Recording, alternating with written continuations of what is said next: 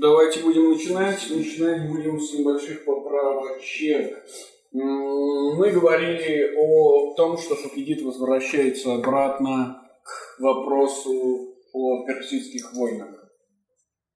То есть к вопросу о том, чем Пелопонесская война превосходит войны персидские. И мы замечаем, что в разговоре о персидских войнах нет ничего, кроме обсуждения двух имен. Фемистокла, лучшего афинянина, и Павсания, лучшего спартанца. Эти люди имеют определенные характеристики, помимо того, что они великие люди, оставшиеся в истории, и помимо того, что их два, то есть больше, чем один человек в Троянской войне.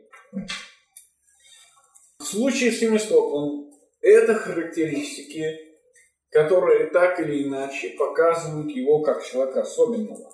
Помимо того, что он, как вы знаете, новатор, а, патриот и лжец, человек готовый, в общем-то, обманывать, по крайней мере, обманывать своих врагов.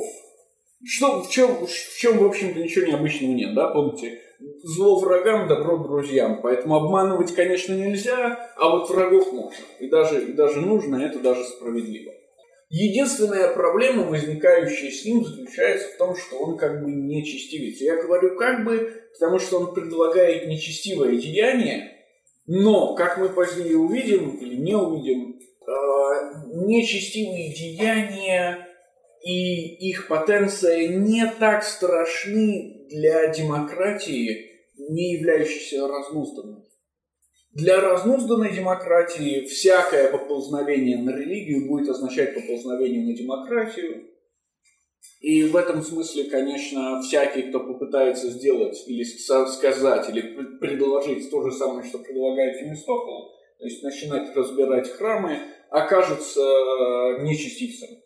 Но для самого Фемистокла, естественно, это не совсем так. То есть он не видит религию или, по крайней мере, не видит религиозный культ как нечто, к чему нельзя прикасаться, да, как видят его демократы.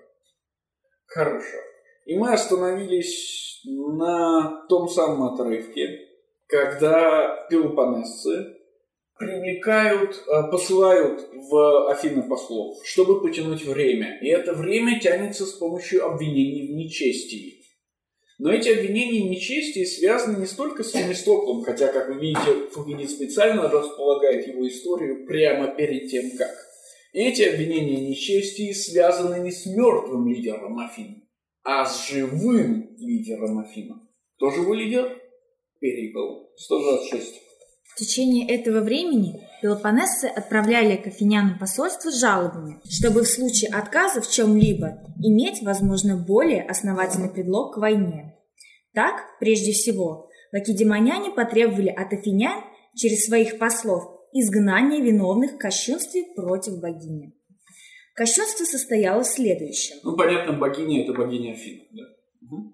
Был афинян Килон, победитель на олимпийских состязаниях, Человек древнего знатного рода и влиятельный. Он женился на дочери мегарянина Феогена, в то время бывшего тирана в Мегарах. Когда Килон вопрошал дельфийский оракул, тот дал ему прорицание захватить Афинский Акрополь во время величайшего праздника Зевса. Килон, полагая, что он правильно понял изречение оракула, приступил к делу. Узнав об этом, Афиняне всем народом устремились с полей против Килона и его соумышленников и, расположившись у Акрополя, начали осаждать его. Осада тянулась, и большинство афинян, утомленных ею, ушли, предоставив девяти архонтам сторожить Килона и дав им неограниченные полномочия на все прочее по собственному их усмотрению. Забавно эта история, как бы история тираноборчества. Ну, не совсем. В то время Большая часть административных функций принадлежала архонтам. Между тем, соумышленники Килона терпели во время осады крайнюю нужду от недостатка хлеба и воды. Поэтому Килон и брат его тайком бежали, а остальные, из них многие уже умерли от голода, будучи в стесненном положении, сели у алтаря на Акрополе в качестве молящих о защите. Когда афиняне, на которых возложена была охрана, увидели, что осужденные умирают в священном месте, они предложили им удалиться. причем обещали не причинять им никакого зла. Да, вы знаете, ключевое свойство храма заключается в его чистоте. Там нельзя проливать кровь и там нельзя умирать. В этом смысле, когда людей, люди очень часто, зная это, в попытке спастись бегут в храмы, потому что там их не убьют. И, соответственно, те люди, которые э, этих несчастных в храмы загоняют, хотят сделать все, чтобы те из храмов вышли, чтобы их можно было убить. Очень часто это ведет к тому, что несчастные умирают прямо в храмах, что является, естественно, неблагочестивостью, да, святотатством.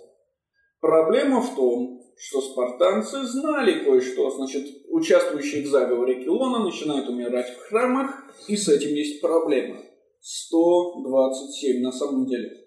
Очищение от этой скверны и требовали от афинян лакедемоняне, ратуя как бы больше всего за богов. Ну, ратуя, да? Ратуя. Да, естественно, претензии двух стран друг к другу не могут быть м, связаны, с, как сегодня, с правами человека, но являются таким же символическим. Спартанцы обвиняют афинян в том, что те не соблюдают общепринятые правила, да, что те являются нечестивцами. И понятное дело, что если ты являешься нечестивцем, то твоя клятва не считается. Почему так важно, чтобы клятва не считалась? Чтобы договор не Правильно, потому что клятва скрепляется договор. Но мы пока не слышим, это обвинение нельзя предъявить всем афинянам, и потому мы пока не понимаем, при чем оно здесь. Но вот сейчас нам Фукидид об этом скажет. Угу. На самом деле они знали, что со стороны матери причастен к преступлению и Перикл, сын Ксантипа, и рассчитывали, что по изгнании его переговоры с афинянами могли бы пойти у них успешнее. Условия такие. Как бы вы признаете себя нечестивцем, и вы должны очиститься. Очиститься значит изгнать Перикла. Нет Перикла, нет демагога, как мы поймем позднее. Нет демагога, нет войны.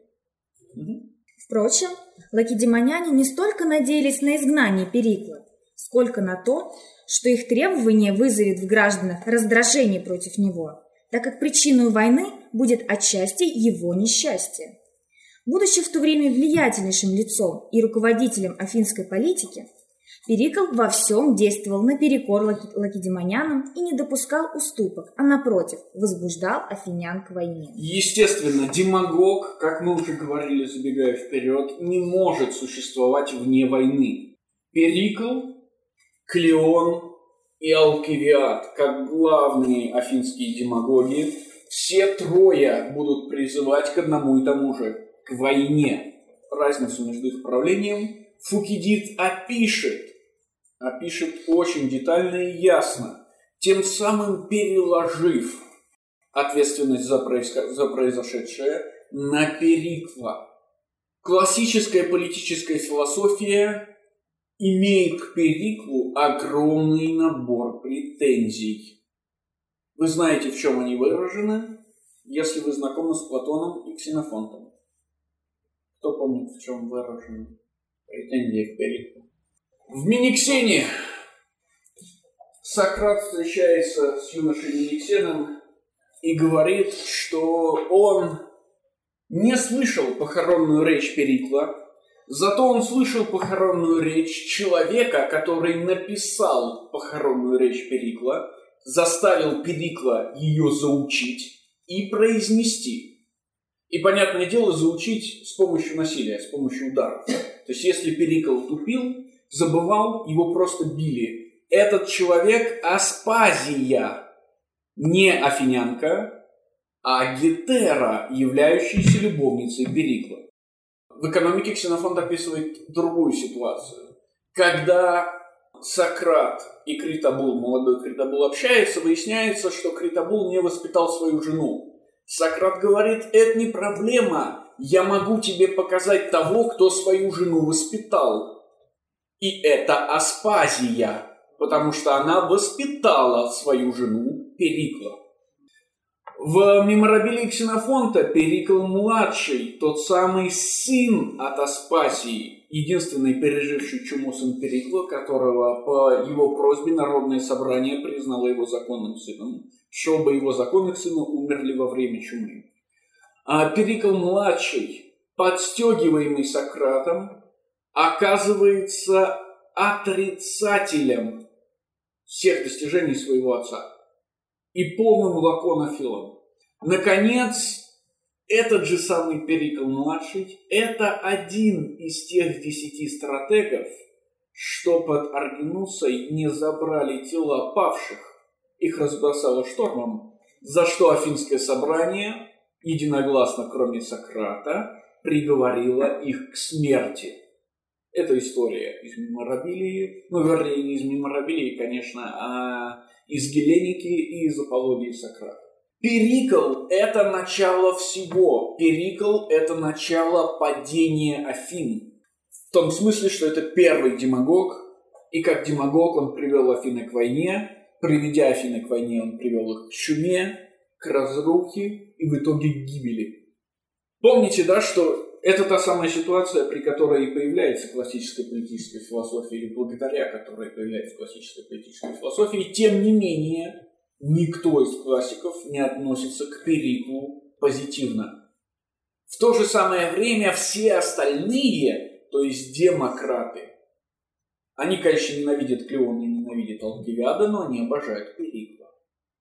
А, можно сказать, что э, классики не любят периклад, потому, ну, если надо сказать, как бы поспособствовать воспитанию классической философии, потому что в них все еще есть вот этот, э, ну, э, они все еще подвержены э, той традиции, которая существует. Не совсем так. Перикл разрушил режим, он погубил режим. И это, естественно, указание на огромную проблему с самим режимом. То есть, грубо говоря, афинский демократический режим существовал с падения тирана Писистратида до Перикла, и Перикл его сгубил. Сгубил, естественно, как говорит нам Фукидид, потому что демагог не существует вне войны. Перикл протаскивает войну всеми возможными и невозможными способами, как мы увидим позднее, естественно, и как мы уже видим сейчас немножко, потому что без нее у него нет абсолютной власти. А вопрос. Э, вы сказали, то, что Перикту по матери связан со скрынителями... Э, Фукидид сказал. А, Фукидид. То есть э, он потомок скрынителей или, или как? Или он, уча... или он участник? Да. По-моему, он потомок, но я не настолько силен в истории. В любом случае, если он потомок, все равно вина, вина да. его предков переходит на него. А, сейчас, немного еще вопрос. Значит, есть, а, получается, а, лакедемоняне ставят выбор перед Афинами, или они называют себя нечестивцами, сохраняя Перикла, тем самым они держат договор, или они перегоняют Перикла и пелопонесцы избегают войны. Да. То есть они все, то есть пелопонесцы все еще наде... А, нет. допускают, что могут Нет, нет, нет. Пелопонесцы тянут время. Они выдвигают требования, которое, как им кажется, выполнено не будет. Ну, оно в итоге не будет выполнено, да? Но если оно выполнено будет, то Афины сами себя обезглавят. То есть война, войны не избежать. Но если Афины сами себя обезглавят перед ней, то победа будет гораздо более простой. И мы увидим, что если бы не Перикл, афиняне действительно бы в первый же год войны, или во втор... в начале второго, нет, в первый же год войны, вышли бы за стены города. И, естественно, проиграли бы спартанцам. Но именно потому, что Перикл есть, именно потому, что он демагог, он останавливает людей, желающих выйти за стены города. Останавливает их всеми возможными демократическими способами. Да, в том числе и самым классическим, не созывая народное собрание. Да, то есть народное собрание не сможет принять решение, если его не созывать. Да, демократия работает именно так. Угу. Афиняне со своей стороны также требовали от лакедемонян изгнания запятнанных скверную на Тинаре. По инсинуации Перикла, афиняне не просто защищаются, они нападают. В том смысле, что это не мы абьюзим права человека, это вы абьюзите права человека, или в данном случае, естественно, да, конечно, вы нечестивцы. Это не мы нечестивцы, это вы нечестивцы. В том смысле, что предлог-то выглядит следующим образом. Мы готовы очиститься, если вы готовы очиститься. И Фукидид вспоминает вторую историю. Некогда лакедемоняне предложили молящим о защите и лотам покинуть святилище Поседона, вывели их оттуда и перебили. Заметьте, лакедемоняне поступают благочестиво. Они не перебили этих лотов в храме. Смерть в храме и кровопролитие в храме запрещено. Но если вы уговорили человека выйти из храма, тогда это не, не, не чистейшее.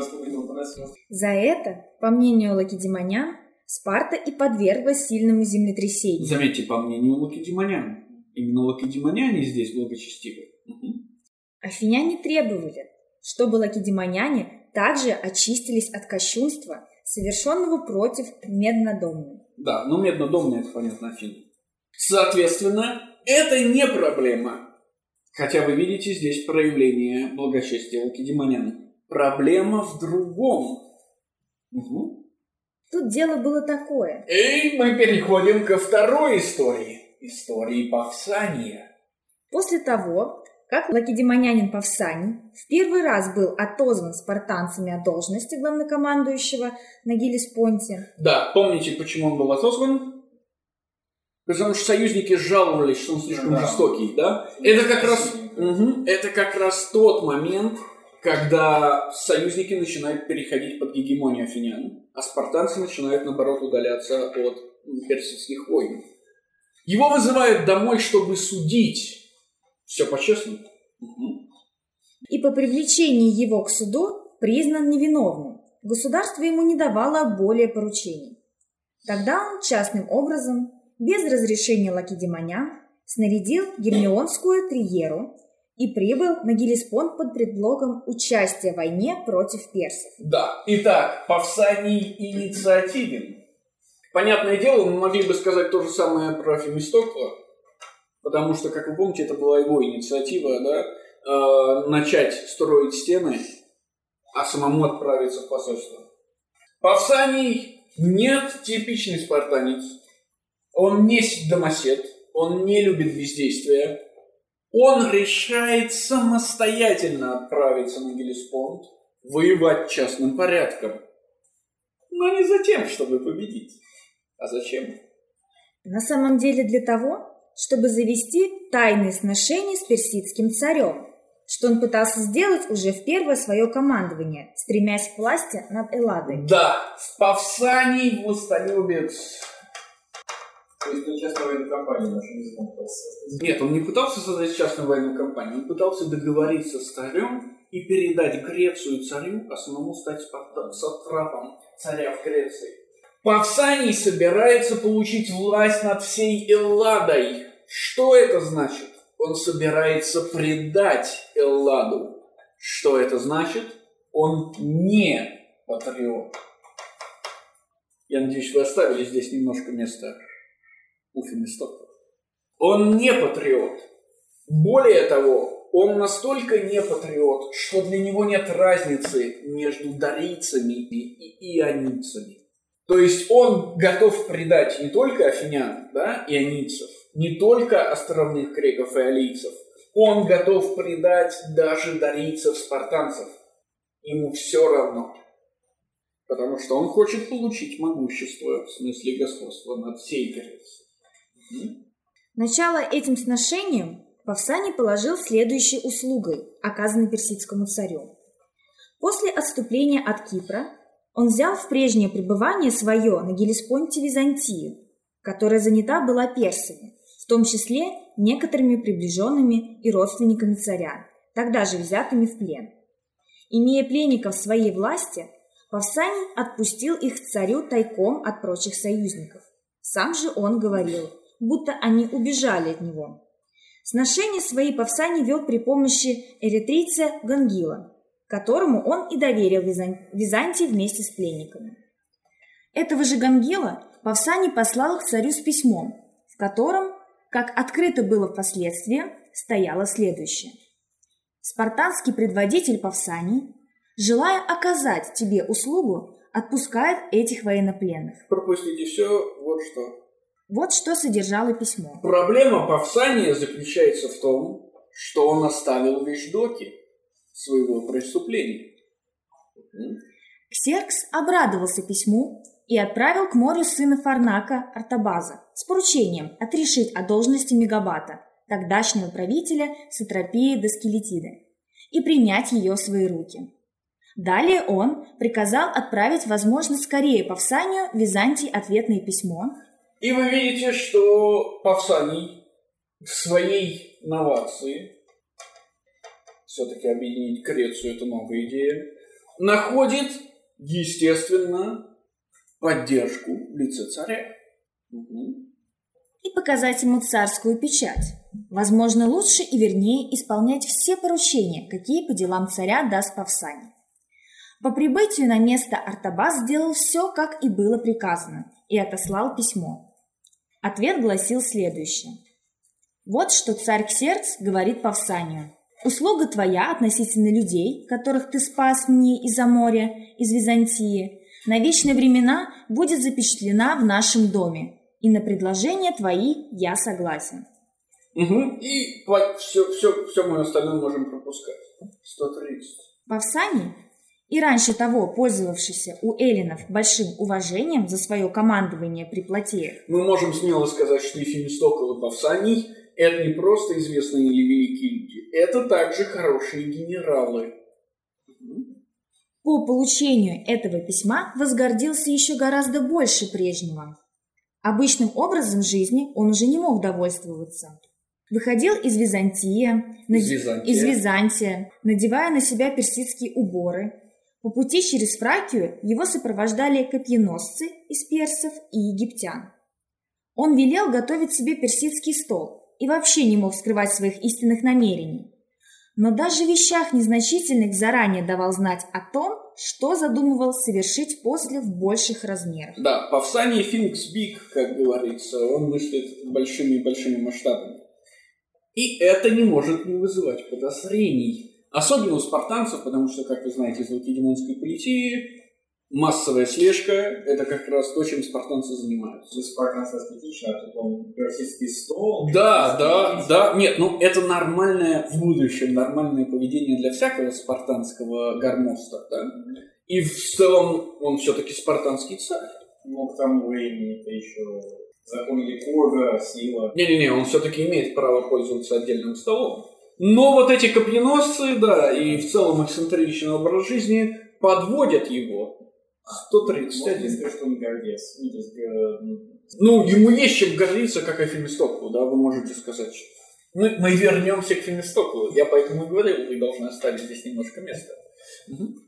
При известии обо всем этом лакедемоняне по той же причине и в первый раз отозвавшие Павсания отозвали его и вторично – когда он без их позволения отплыл на упомянутом выше гермионском корабле и продолжал держать себя, как и прежде.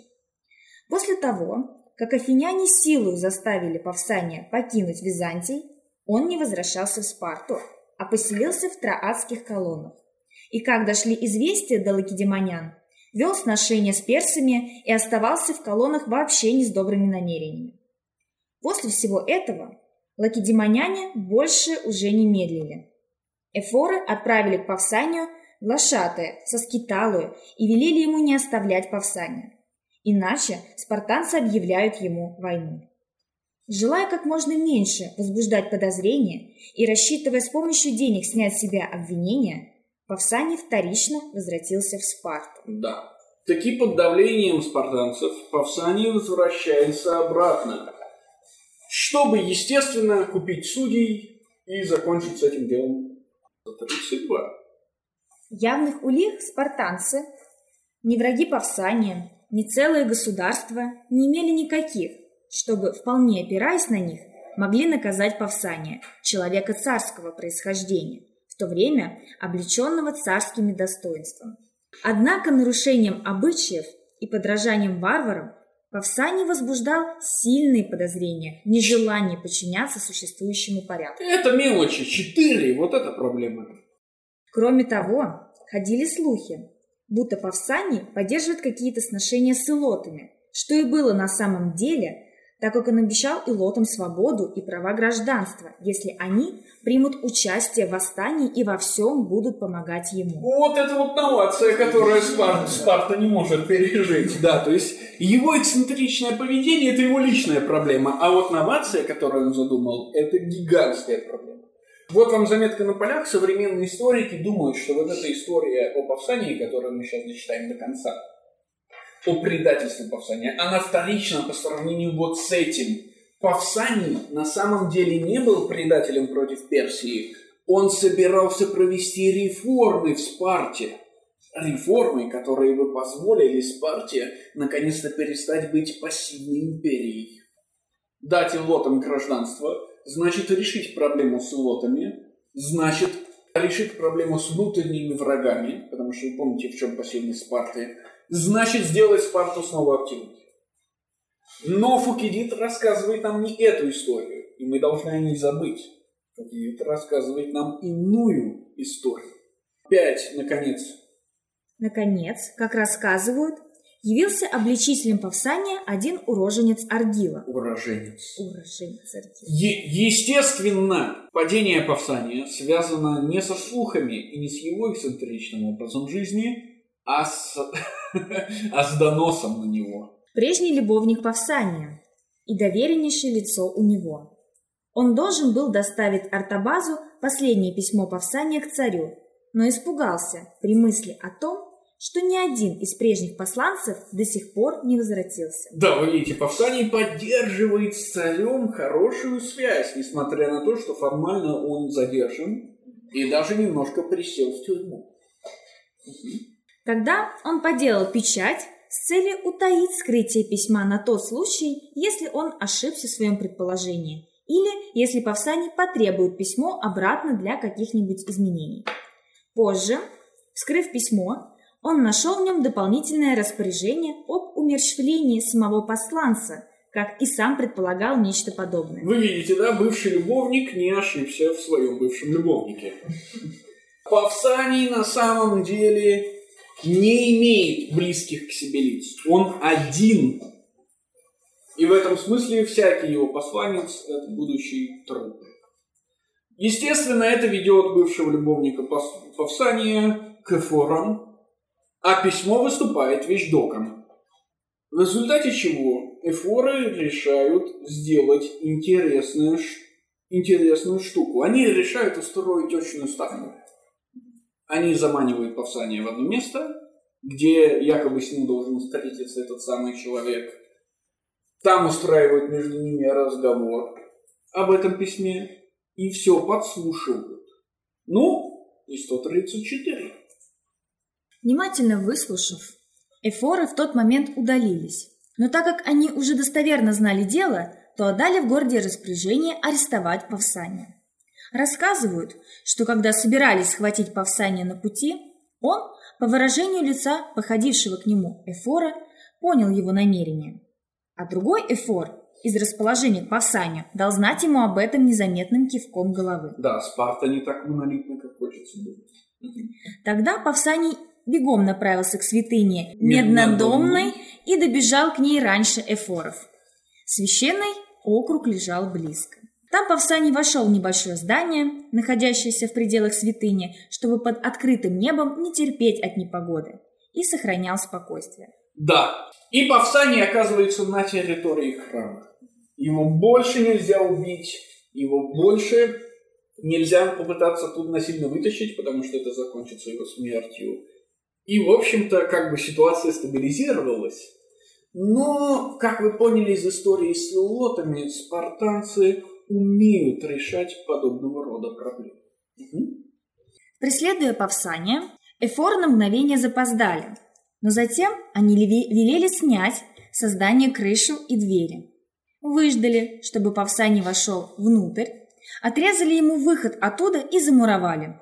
Потом расположились подле и изморили Павсания голодом. Да, они не убивают его, там нет насилия в храмах, но и долго жить ему в храме тоже не дадут. Снимают крышу и замуровывают.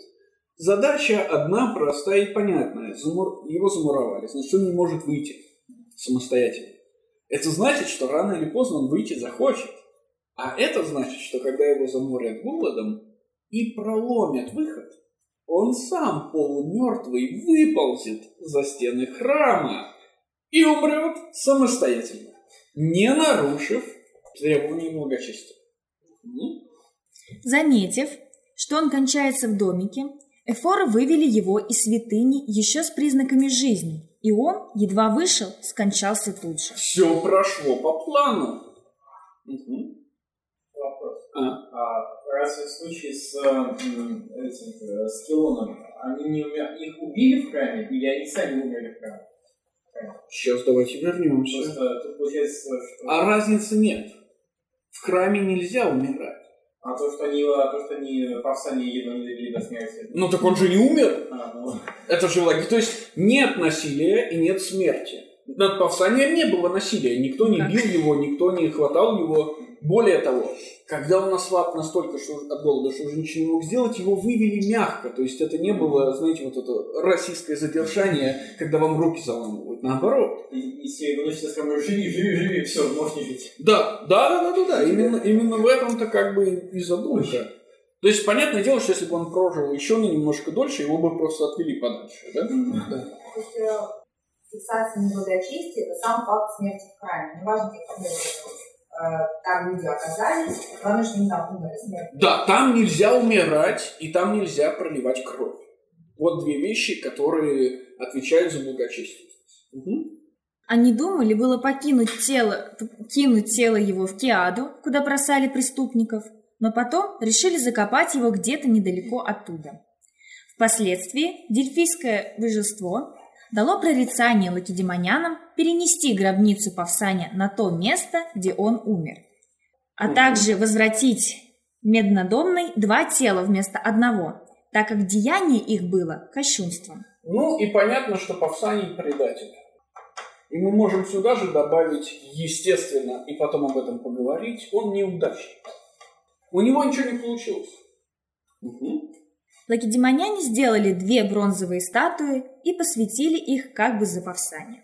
Так как божество признало умерщвление Павсания кощунством, то афиняне со своей стороны потребовали от лакедемонян изгнания виновников этого кощунства. Лакедемоняне, отправив послов к афинянам, обвиняли по делу Павсания вместе с ним в сочувствии к персам также Фемистокла. Вот это правильный, вот это поворот. Спартанцы говорят недалеким афинянам великую штуку. На самом деле все великие люди одинаковы. Поэтому если Павсаний предатель, нечестивец, инноватор, то нечестивец, инноватор Фемистокл тоже предатель. Ну, понятно, что Павсаний тоже лжец, да, вы смело можете добавить это сюда. В конце концов, он своему бывшему любовнику пообещал, что с ним все будет хорошо, да? Что он тоже предатель.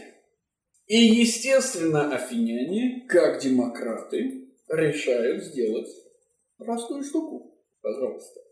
доказательства чего они находили в показаниях против Павсания. Поэтому лакедемоняне требовали подвергнуть такой же каре и Фемистокла. Афиняне поверили этому. Естественно, и афиняне под влиянием чувств принимают решение с Фемистоклом покончить. 136. Что же происходит с несчастным Фемистоклом? Заблаговременно узнав об этом, Фемистокл бежал из Пелопоннеса на Киркиру, так как он был благодетелем киркирян. Киркиряне стали говорить, что не боятся держать его у себя, чтобы не возбудить к себе вражды со стороны лакедемонян и афинян, и потому перевезли его на противолежащий материк. Так как назначенные к тому лица преследовали Фемистокла, куда бы он по сведениям их не направился, то, испытывая какое-то затруднение, Фемистокл вынужден был обратиться к царю Молосов Адмету, хотя тот не был ему другом. Адмета в то время не было дома. Значит, Фемистокл должен уговорить царя, которого он не знает. Помочь ему сделать вещь, которая сделает царя врагом афинян. Как же сделать это? И Фемистокл придумывает великую штуку, пожалуйста. Фемистокл явился в качестве молящего перед женой его и по ее наставлению взял на руки их ребенка и сел у очага. Да, и он фактически делает что? Берет заложника. Берет заложника, правильно, правильно. Это история о том, как если ты не сделаешь, что я хочу, я кину твоего ребенка в огонь. Но заметьте, Фемистокл не, де- не выдумывает это сам. Ему помогает жена царя. Мгм.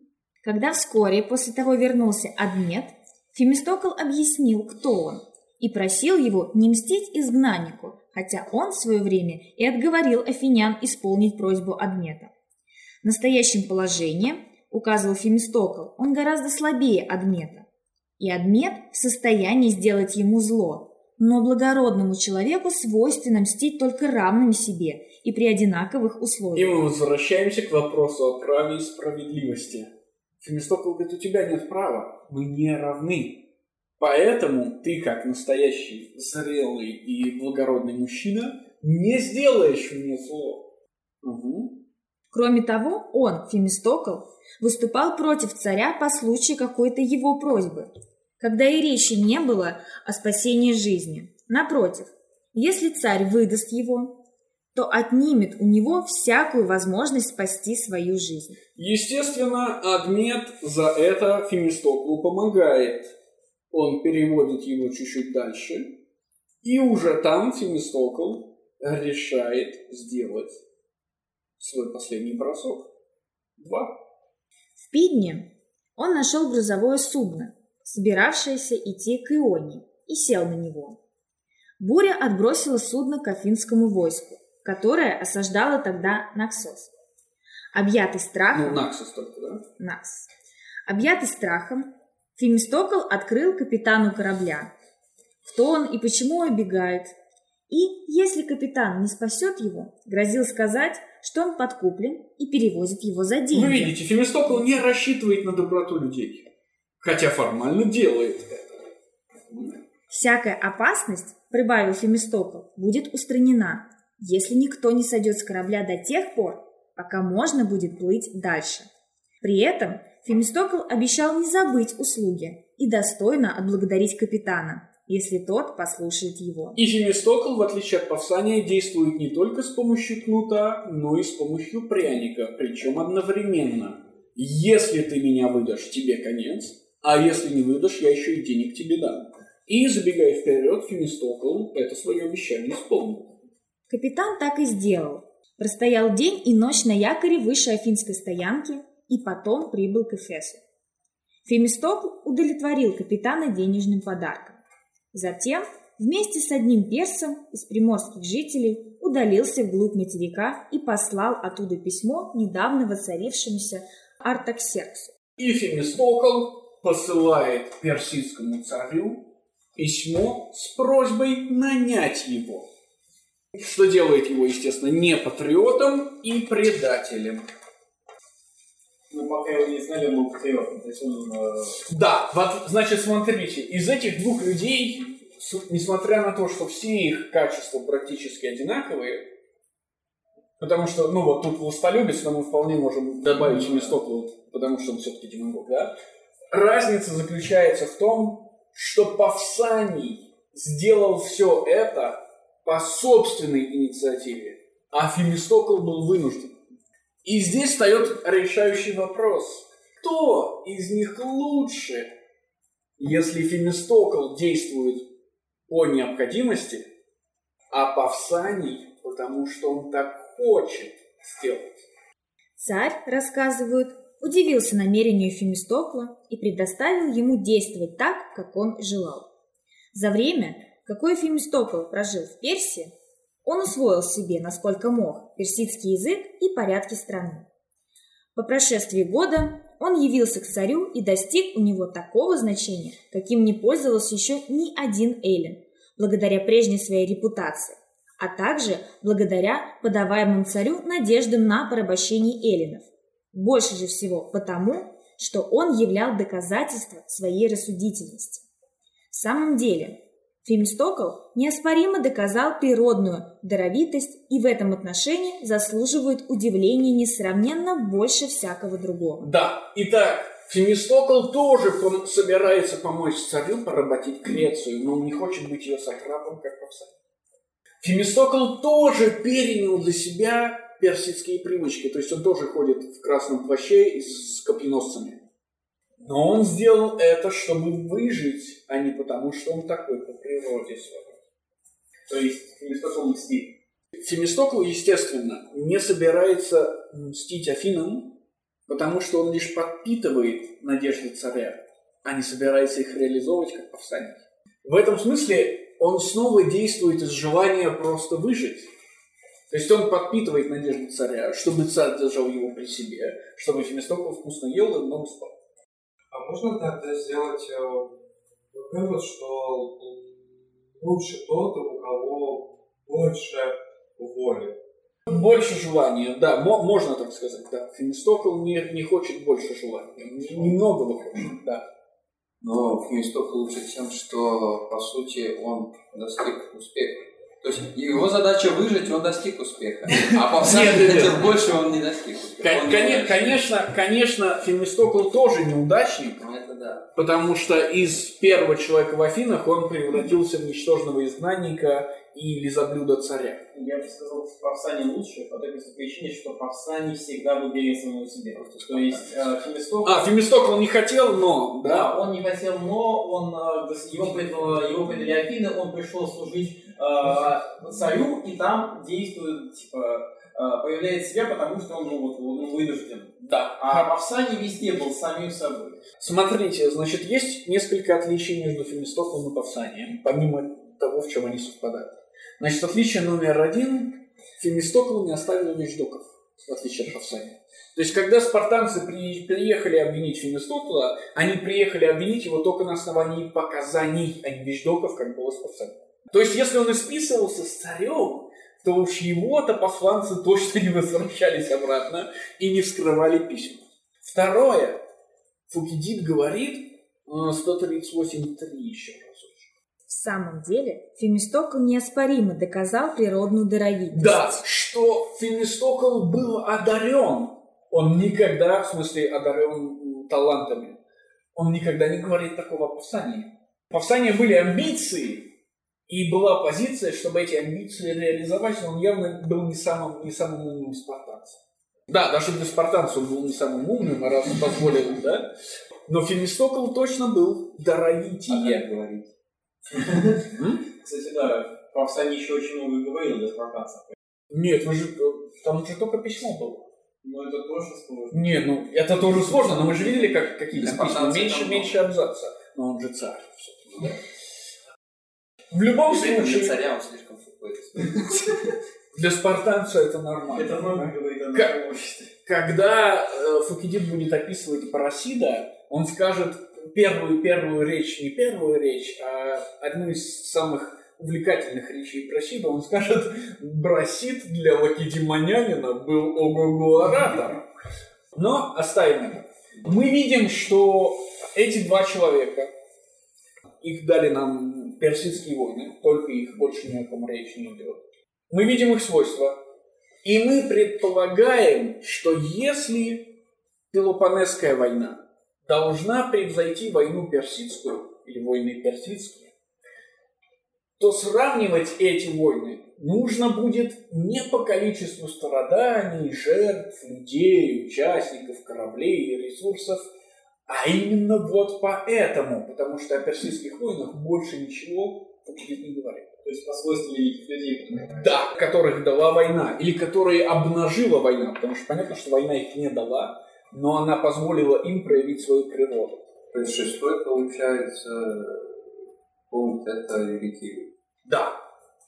Можно даже сказать человечность. Великие люди и да? Да, да, да, да. Очевидно, что Пелопонесская война дала больше великих людей, чем персидские войны. Это не обсуждается. Но тут у нас есть вопрос о том, дала ли она такого человека, который смог превзойти их обоих. Давай. Конечно, нам нужен человек с определенным именем, который будет лжецом, предателем, не патриотом, не честивцем, новатором, властолюбцем И еще что-нибудь добавить к этому, да? Ну. Да, потому что вот здесь, помимо того, что он предатель, да, где-то здесь уже должно быть не патриот, вот здесь вот внизу не патриот. Вот этот непатриотизм, вот этого человека с именем на А, это на самом деле убер-патриотизм. Мы должны были бы прыгнуть вперед, потому что мы никогда не сможем этого прочесть, очевидно. Вы можете прыгнуть вперед и самостоятельно прочесть, как Алкивиад в Спарте объясняет спартанцам. Вы видите, они все столкнулись с той же проблемой. Ну, не все, Фемистокл столкнулся с той же проблемой. Он должен был объяснить царю Адмету, почему, несмотря на то, что он личный враг Адмета, Адмет должен ему помочь. А потом объяснить персидскому царю, почему, несмотря на то, что он личный враг персидского царя, он должен ему помочь. Алкивиад объясняет спартанцам, почему, несмотря на то, что он личный враг спартанцев, а он уже сделал себя их личным врагом, потому что, когда война закончилась, первая половина войны закончилась, Алкивиад сделал все, чтобы разрушить Спарту. Он Аргос подговорил начать войну против Спарты. Причем от, от своего собственного имени. Но это второстепенно. Он должен объяснить спартанцам, почему, несмотря на то, что он предатель и их личный враг, ему можно доверять. И тогда Алкивиад выдвигает несколько сократических обоснований, почему ему можно доверять. Ответ очень простой, он знает, что делать. Он говорит, я, я, верхушка афинского командования, я обладаю знанием о том, чего собираются сделать афиняне, потому что это то, что он собирается сделать. Вот, собирался на тот момент. Поэтому я знаю, как нас можно победить. И так как я обладаю этим знанием, я должен стать во главе, вы должны меня слушать. И второе, он рассказывает там, что, а потому что спартанцы, как вы помните, это большая проблема, что он на самом деле не не патриот, а патриот, несмотря на то, что он только что предал свою родину. И тогда он выдвигает новое определение патриотизма. Вы, вы уже знакомы с ним, но я на всякий случай повторю. Слово «патрис» означает «отечество», буквально в русском языке, потому что «патер» — это «отец».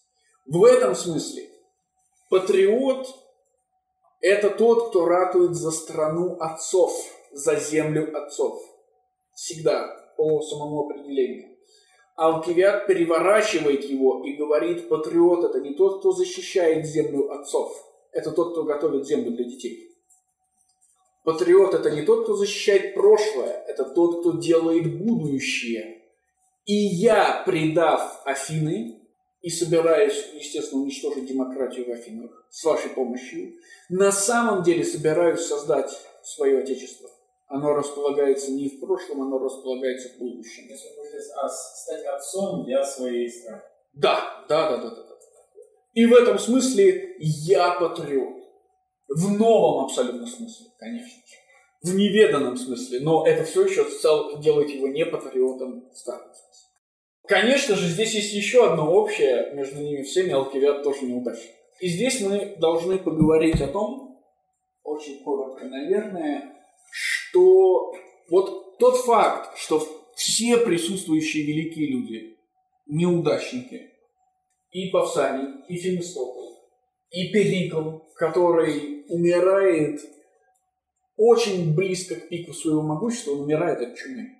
Не повезло просто. И Брасит, который, это моя вечная боль, умирает в сражении, где спартанцы побеждают в числе семи людей, семи спартанцев, которые вообще умерли в этом сражении это он настолько неудачник, что он умудрился войти в гигантское сражение и умереть, будучи одним из семи мертвецов. У него вообще куча примеров того, как он неудачник. В сражении на Пилосе он требует, чтобы его корабль, значит, вошел буквально в остров и говорит, не щадите корабль, давайте мы его разобьем, но мы высадимся. У него почти это удается, но его бьют, он теряет сознание, падает и роняет щит, что для спартанца невозможная ситуация. И этот щит остается афиняном. Остается афиняном. Брасит ультимативный неудачник.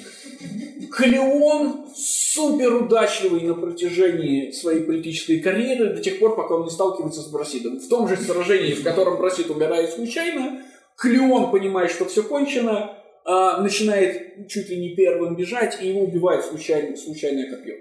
Там какой-то пельтас. Да, то есть он тоже неудачник. Некий который занимает место Клеона и который получает этот самый Никиев мир, оказывается ультимативным неудачником, потому что он проигрывает Алкивиаду, едет в экспедицию на Сицилию. Эта экспедиция была бы супер успешной, потому что Алкивиад, но афиняне отзывают Алкивиада, как они отзывают Фемистокла, Алкивиад всех предает, и объясняет спартанцам, как уничтожить сицилийскую экспедицию. И Ники оказывается в ситуации следующей. Он знает, что если он сицилийскую экспедицию закончит, он понимает, что уже все кончено, да? Он умнее, чем остальные. И вернется в Афины, афиняне его вздернут. А если он останется, он погубит и себя, и войско. И знаете, что он выбирает? Погубить всех. Погубите себя и войско, потому что его честь требует, чтобы он остался счастливым в этой ситуации. Именно по поводу смерти Никия Фукидид говорит, что это был самый лучший из тех людей, которые только существовали в Афинах на тот момент. То есть это был самый незаслуживающий своей судьбы человек. Кроме того, еще перед этим у него там начинается жуткая болезнь, камни в почках, он, значит, лежит все время на... В общем, страшные вещи. А Алкивиад ультимативный неудачник, да, понятно почему. Все великие люди, описываемые Фукидидом в этой войне, они все оказываются провальными. А кто-нибудь э, оказался в выигрыше? Нет.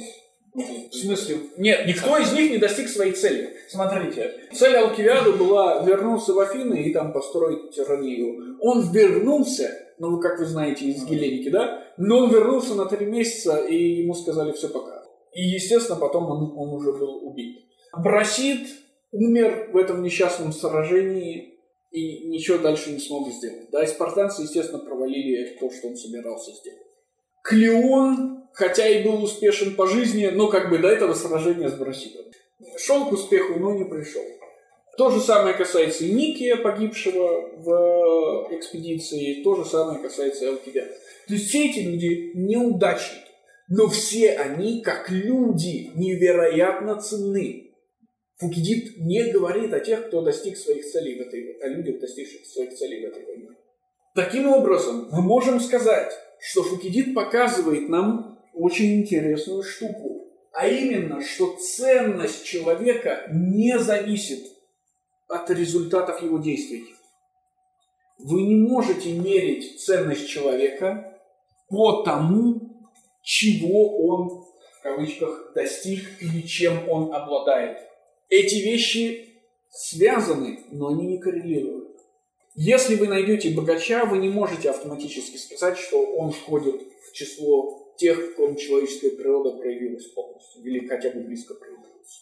Или если вы найдете там, я не знаю, какого-нибудь успешного генерала той же Второй мировой войны, вы не можете сказать, что именно потому, что он успешен, он хороший генерал. Или хороший, не хороший генерал, он хороший генерал, да. хороший человек. Через 2000 лет за конечно, это все не прочтет и будет очень расстроен. Да. А есть подозрение, что Фукидид это написал, потому что он сам неудачник? Нет, нет. Если мы попытаемся приписать Фукидиду личные мотивы, да? И Брасиду он проигрался. Да, Косвенно, да, конечно, да, поэтому да, да. был обер неудачник. Да. Это он отрывался просто на Брасиде. Да, да. И на Клеоне, потому что Клеон как раз и знал его, да? Но если мы будем приписывать Фукидиду личные мотивы, в таком случае мы лишаем его статуса философа. Да нет. Ну, я должен был это проговорить. Это огромнейшая, серьезнейшая мысль о том, что ценность человека может быть не связана никак с... Ультимативно, да, не связана никак. Обычно связана, не связана никак с его достижениями. Это та же самая мысль, которую, например, высказывает вам неудачник, старый урод и безродный нищий Сократ, который говорит, например, в экономике Ксенофонта, что если лошадь может быть хорошей, но нищей, то, наверное, и он может быть хорошим человеком, будучи нищим. Именно поэтому Фукидид и Сократ связаны как классические политические философы, да, несмотря на разницу их подходов. Некоторые решающие позиции между ними совпадают. Хорошо. Мы закончили с э, вопросом о персидских войнах. И как так получилось, что... Можно сказать, что получается вот эта мысль, то есть эта мысль, которую я отношу от классической политической философии, это мысль против аристократии. Несмотря на то, что ученики Сократа, все хорошие ученики Сократа, все аристократы, да, и Ксенофонт, и Платон, и Алкивиад, и Критий, это все аристократы, и Хармит, это все аристократы. И несмотря на то, что, собственно, наверное, кроме... Ну, мы не говорим о демократах, да? Понятное дело, что повстание происходит из знатного рода, Алкивиад происходит из знатного рода. Тоже касается, наверное, кого еще? Брасид должен происходить из приличных людей, да, все-таки он спартанец. То, но да, все-таки это заявление против того, что кровь что-то решает в этих ситуациях. Хорошо. Е- есть ли у вас еще вопросы? У Платона в политике есть место, где он говорит о том, что как раз слишком медлительность приводит к гибели, как и слишком гиперактивность в стремлении к войне. А Фукидид говорит о чем? Все-таки, что э, олигархи, ну как, умеренность лучше же, так? Да, ум- умеренность. Для государства, понятное дело, умеренность лучше. Просто Пла- Платон как раз в этом месте он говорит, что умеренность при- приводит к рабству, как и, собственно, у него все приводит к рабству. Ну, и, и Платон, и Фукидид, получается, они, в общем-то, не за демократию. То есть это Ни тоже- один классический Да. политический То есть, философ опять не же, демократ. что касается тезиса Владимира, что мы можем развить в то, что, опять же, классическая философия и перекликается то, что они, опять же, он против демократии, Да. они за умеренность. Но справедливости ради, э, если мы судим по Пелопоннесской войне, Фукидид утверждает, что ни, ни умеренность, ни неумеренность вообще к ничему хорошему не приводит. У нас есть пример умеренных, ум- умеренных спартанцев и, Да. и, и их лидеров, которые как бы неудачники. Есть умер- неумеренные Афины, и где они теперь? Нет, если мы, если мы отделим людей от государств, да, что мы должны сделать, то, конечно, Фукидид заканчивает свою книгу до падения Спарты. То есть Спарта победила в войне. И Фукидид, кажется, намекает, что эта победа связана с умеренностью Спарты как режима. Но проблема в том, что спартанцы победили благодаря некому человеку на А. И многим другим людям. Ну, Но, да, Брасиду, например, в частности, да, вот, который вообще антиспартанец, да, с Алкивиадом, Алкивиад понятно, но Брасид это спартанец, антиспартанец. Вот, но тем не менее, как режим, Спарта действует и является умеренным. Ну да, но Да. возникает вопрос, что э, и Бра- и Алкивиад, они же не умеренные как раз. Да, да, да, да, да, да, да, да, да, да, да, Нельзя сказать, что э, для Фукидида с точки зрения человеческих качеств умеренность это что-то хорошее, то время как Нет, не с точки зрения, вот именно поэтому мы и отделяем государство от Вот, да. индивида, да. То есть, конечно, с точки зрения человеческих качеств, с точки зрения природы или проявления природы или проявления человечности, умеренность не является таковой. А вот с точки зрения государства и разговора о государстве, умеренность это преимущество. А можно ли тогда сделать такую диалектическую связку, что если государство направлено на подавление прав человека, если для государства хорошо умеренность, то для человека должна быть хорошо инициативность? Наверное, можно, но абсолютно не нужно, потому что у нас есть прекрасные примеры человечности, да, которые не требуют для нас сравнения их с государством. Ну, то есть такая корреляция возникает, но зачем она нужна, если мы как бы обсуждаем, стараемся отделять людей от государства? Есть еще. Да, пожалуйста. Если инициативность хороша для человека, а для государства хороша умеренность, но если возвращаться к тому, что государство стремится подавить человека, не является ли то, что государство стремится как раз подавить инициативу? Конечно. Ну, Чрезмерная инициативность, вот, вот она, да, поэтому государство заинтересовано в том, чтобы вы, значит, не начинали от своей инициативы воевать с другими странами или договариваться с другими странами о том, что вы передадите собственное отечество в их руки. И можно ли сказать, что э, государство, если оно не подавляет природу человека, но и подавляет возможно, э, лживость людей? То есть, несмотря на то, что... закон- Конечно, государство требует от вас честности, естественно, в первую очередь в отношениях с ним. Это называется справедливость или подчинение закону. То есть, если уж вы убили старушку, государство ждет, что вы придете с повинной. А, Просто возникает такой вопрос, что э, законы Ликурга, и, насколько мы помним, они поощряли ложь. То есть, точнее, не, не так, они поощряли не то, чтобы, чтобы вас не раскрыли. Ага, ага. Вот. а, И в этом плане Спарта, наоборот, не подавляет лживую досвету природы человека. Ну, понятное дело, что Фукидид не ксенофонт. да? Афины да. что То есть-. Это две, две разных точки зрения. Но даже в этой ситуации мы могли бы сказать, что закон или Курга требует от вас, чтобы вы казались правдивым на людях. Более того, вы же можете смело сказать, что, естественно, закон или Курга не требует этого от всех. Есть удавшиеся, а есть неудавшиеся. И вот неудавшиеся должны быть честны. Просто еще возникает такой еще один пример, это как раз разну- разну- разнузданная демократия Афин, как раз с Гергиевыми случай. Там, где э, там не то, что э, правда не требует, там ложь создают на пустом месте. Да, именно поэтому она разнузданная. То есть это уже государство на грани распада. То, то есть это получается кризис государства, тогда оно начинает лгать. В данном случае мы могли бы сказать, что это фактически предтеча гражданской войны. Когда от граждан начинает требовать партия, например, не чтобы они говорили правду, а чтобы они лгали своим врагам, другим гражданам, тогда это уже ситуация гражданской войны, и государства уже нет. Можем ли мы сказать, что у Фугида выстраивается определенная картина природы человека на основе тех э, личностей, которые вырисовываются в ходе э, Пелопонесской войны, соответственно, тех, что выходят за пределы государства, условно говоря, как Алкивиад, они как раз и показывают нам природу человека, какая, какой ее видит Фугид. Да, конечно. Но возникает вопрос, а именно эта природа потенции во всех людях, или она именно такая, какая она есть? Хороший вопрос. Это вопрос, который можно сформулировать следующим образом. Есть ли более человечные люди? Может ли быть так, чтобы некоторые люди были более человечными, чем другие? И, соответственно, другие менее человечными. Я знаю, как это звучит в современном мире, но мы все-таки приняли свое, свое определение человечности, и вы на него можете ответить. То есть, если мы возьмем пул людей, можем ли мы, или всех людей вообще, можем ли мы сказать, что какие-то из них более человечны, а какие-то менее человечны? Проще говоря, мы задаем простой и понятный вопрос. Являются ли все люди равными? И ответ. Для греков, естественно, нет. Поэтому очевидно, что есть более человечные люди в потенции, да, которая актуализируется во время войны уже. А есть менее человечные. То есть это то, о чем Макиавелли будет говорить следующим образом. Есть люди, которым нужен только шанс, чтобы стать великими. А есть такие, которым сколько ты шансов не давай, да, и сколько их судьба на великие посты не возноси, они ничего никогда не добьются. Именно поэтому Фукидид говорит об одном спартанском царе, но не говорит о втором.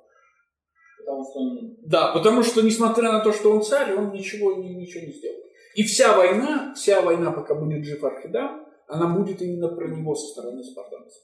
Потом это будет война про Брасида, Агида и так далее. И так далее. Но Агид, он же все равно царь Спарты и только один, да, мы не видим второго. В этом смысле действительно э, есть такие люди, которые судьбой или случаем вознесены наверх, но при этом не проявляют, да. А Можно ли сказать тогда, что э, условно, если мы, конечно, если мы э, не говорим, утверждаем то, что мы знаем, то, что люди не равны, но э, если мы пытаемся синтезировать э, человека в вакууме, да, то есть э, природу человека подходит к идее природы э, человека, то человек лжи- лжив потенциально, э, непатриотичен, нечестив, э, стремится к инновациям и всегда норовит предать. Это имеет возможность предать. Фукидид сформулирует это еще лучше, еще проще. У человеческой природы есть три качества. Властолюбие, честолюбие и корыстолюбие. Вот в этих трех качествах содержится все вот это. То есть, что сделало Павсания не патриотом и предателем? Его властолюбие. Никаких проблем. Фемистокла честолюбие. А, властолюбие тоже. а Фемистокло честолюбие и корыстолюбие, потому что корыстолюбие он же выжить хотел, да, то есть. И властолюбие тоже. Конечно, конечно. Ну и вам тогда понятно, почему Гоббс говорит, что природа человека плоха. Потому что Фукидида прочел такой, ну да, да, да. Согласен. Ни- никуда не ведет, кроме как войны всех против всех. Если природа человека это властолюбие, честолюбие корыстолюбие, ну что люди будут делать? Если не будет Левиафана, только убивать друг друга. Хорошо. Если у вас больше нет вопросов, давайте мы на этом прервемся, а потом вернемся и продолжим.